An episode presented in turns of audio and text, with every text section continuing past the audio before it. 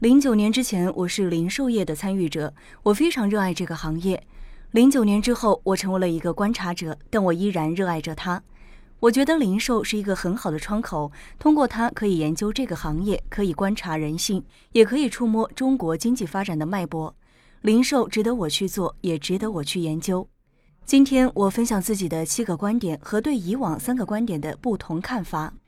零售是一个非常古老的行业。它是水，源远流长，从未间断，不断根据市场、根据情况在做变形。零售从很早就开始，到现在少说也有两三千年的历史，没有一个业态被停止过。人家说新零售把老零售取代了，电商把实体零售取代了，其实没有，都活着。零售的业态没有因为时间的发展、地区的发展、人的需求变化而被磨灭，全部都在，是非常古老的行业。零售的本质就是把商品卖给消费者。零售普通简单，可是被描述成高大上。零售是售卖生活方式，是为顾客服务，是革命。云端没有，只要把产品卖给消费者，全部都对的，其他的都是附加。零售就像一个人，附加的东西就像各种衣服，在不同的时间，人们喜欢穿什么就穿什么。零售可以有很多变化，但本质是把商品卖给消费者。我特别强调的是卖，不是送，送是捐赠。消费者是零售二 C，消费者是客户。你可以做批发，可以把商品卖给沃尔玛，卖给慕斯，因为他们不是最终消费者，是客户。卖给客户和卖给消费者是不一样的。你要卖给谁，就研究什么人。所以，零售的本质就是把商品卖给消费者。其他的一切，如果不是这个本质，就什么都没有，不要做。我曾考核银泰中层以上干部，百货店是什么？对方跟我讲了十个，就是不讲如何把商品卖给消费者。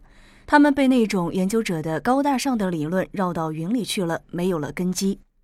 做零售要研究卖给谁，消费者需求不断变化，商品就要不断丰富。因此，一个商品已经满足不了所有的消费者，你就要定向。一九九三年我就说了定向，有人叫我中国百货定位第一人。它就是那么古老。定位的五个要素：一是目标，顾客要有一定的特征可以描述；二是有一定的数量，当然服务一个人也可以，服务英国女王也可以；三是要有服务能力，你能不能服务；四是你要错位，你能服务，别人也能服务，你和他有什么错位；五是要有未来的预期。定位的三个统一：一是上下要统一。不要你的老板再说你们的产品是卖给高端客人，但员工都说是卖给低端消费者。二是内外要统一，有可能你说做得很高档，但社会觉得你不高档。三是时间上前后上要统一。定位的五要素中特别要讲的一条就是错位，定位要精准，没有一个现成市场放在那里让你去定位。你如果想从事零售，没有那么现成，也不要太相信那种调研公司，用几十万、几百万做一个定位没有用。你可以看别人在做什么，用户在说什么，你就做什么，能不能和同类企业做的不一样？就像东边一家陕西面馆，西边一家山东面馆，想开面馆，价格不一样很重要，在同行之间找错位最重要、最现实。我今天不讲任何一个浮夸的字，因为你们全懂。你们难道不知道健康的身体要有良好的心态、健康的饮食、适当的睡眠吗？你们全知道。中国人难就难在不懂 how，懂 what，懂 why，但是 how 很难。任何行业的光彩都是从一点一滴做起来的。任何零售都要迎接人流，带走物流，留下财流。说我们是线上零售商，引流很重要。可是传统零售的这三点不重要吗？大家在谈地段，为什么位置重要？因为引流方便。几百年前，零售商就告诉我们，开店要市口找好。市口是什么？让人看见，方便进来，这就是人流。不管是传统零售、线上零售，还是新零售、旧零售，人流是第一，要把人流引进来。有了人流，得把物流带走。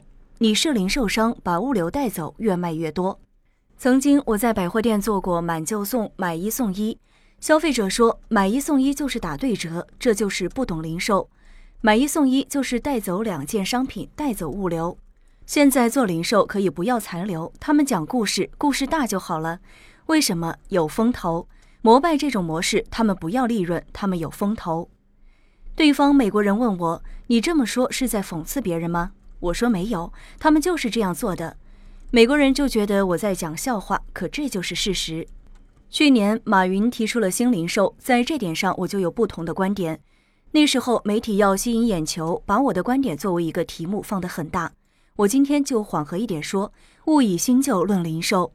大家都知道，零售是一个非常古老的行业，也一直在进步。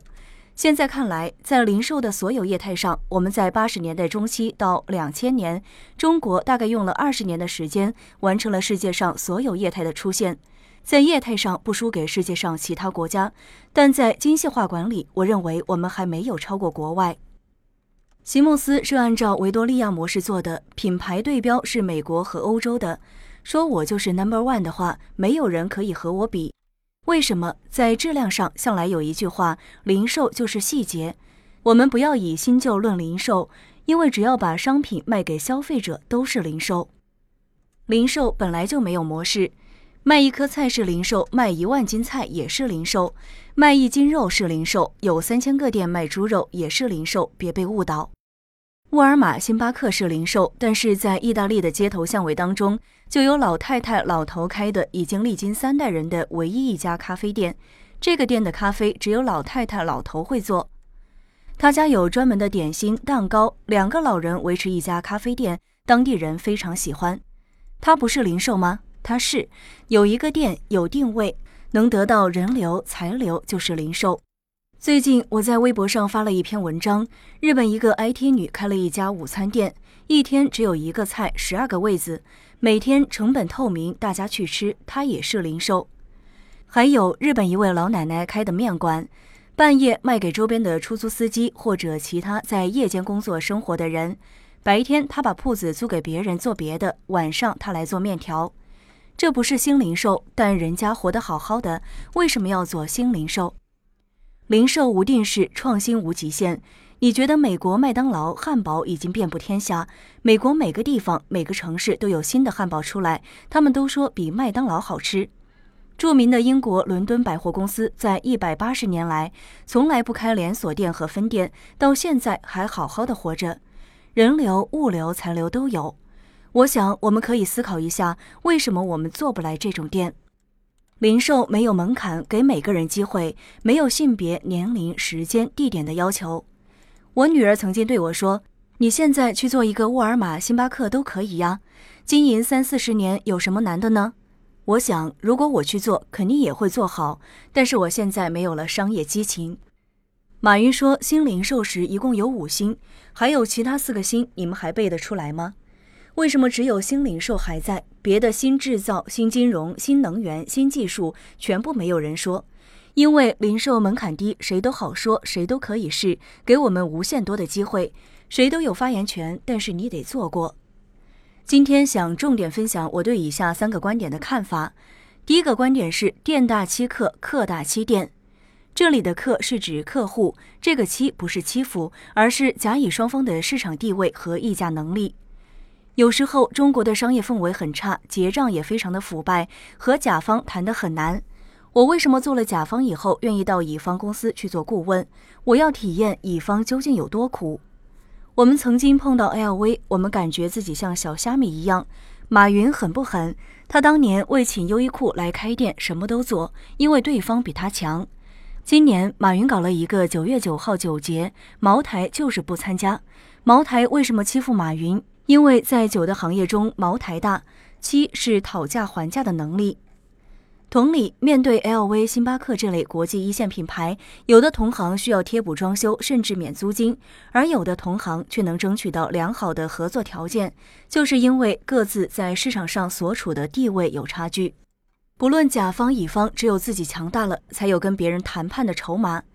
别说别人欺负你，零售场是不认弱者的，你要把自己做强。为什么渠道为王？因为你的渠道多，订货量大，乙方会更尊重你一点。想做零售，就要把自己做大做强，至少局部强，全国不强，杭州强，杭州不强，周边地区强，让别人要选店时选我。这是真理，没有人可以踏破，你也别想踏破，也不要憎恨，恨市场没有意思。当然，这都取决于你的追求。你想呈现的东西要和你的能力相匹配。你想做大，就要去追求规模化。用心经营一家小而美的店，也是一件非常值得赞赏的事情。让世界上没有难做的生意，实际上哪有好做的生意？卖烧饼、油条难，卖席慕斯也难，天下生意都难做。不要因为马云说没有难做的生意，你们就去做生意；也不要盲目一味在天猫上做就不难了，小心被欺负。马云当年把优衣库请去参加双十一活动，我想优衣库要投降了。后来我觉得优衣库很聪明，从中午开始线上断货，线下提货，产生线下引流，到店以后还有第二件折扣。有数据显示，第二件复买率达到百分之七十，所以优衣库才真懂人流、物流、财流。新零售是人货场的重新构建，难道老零售不是人货场的构建吗？他们说新零售是人货场的构建，现在我们要做场人货重建，把三个事情分开来，可以从人流开始，也可以从产品开始。乔布斯是典型从产品开始的，其实确实没有先和后。场地天天在变，超市天天在研究人货场。日本人研究发现，尿布和奶粉放在一起生意会更好，就把货调一调。有人说不了解九零后就没有未来，也有人说做老年产品也得懂九零后。但是，假如我做老年产品，要专做五五后，定位了能带来人流、留下残留、带走物流，就成功了。真正的消费市场在中老年市场，别忘记这个市场才代表了有钱也有闲。我希望大家理智回归，要问 why。我们欢迎电商，更要面对电商。对于银泰百货来讲，是马云电商可怕，还是旁边开出一家新的百货店可怕？当然是一家新的百货店可怕。我们永远在研究、讨论和验证这个问题。因此，拥抱新技术，面对新市场，迎接新对手，创造新业绩，是我们零售商永恒的话题。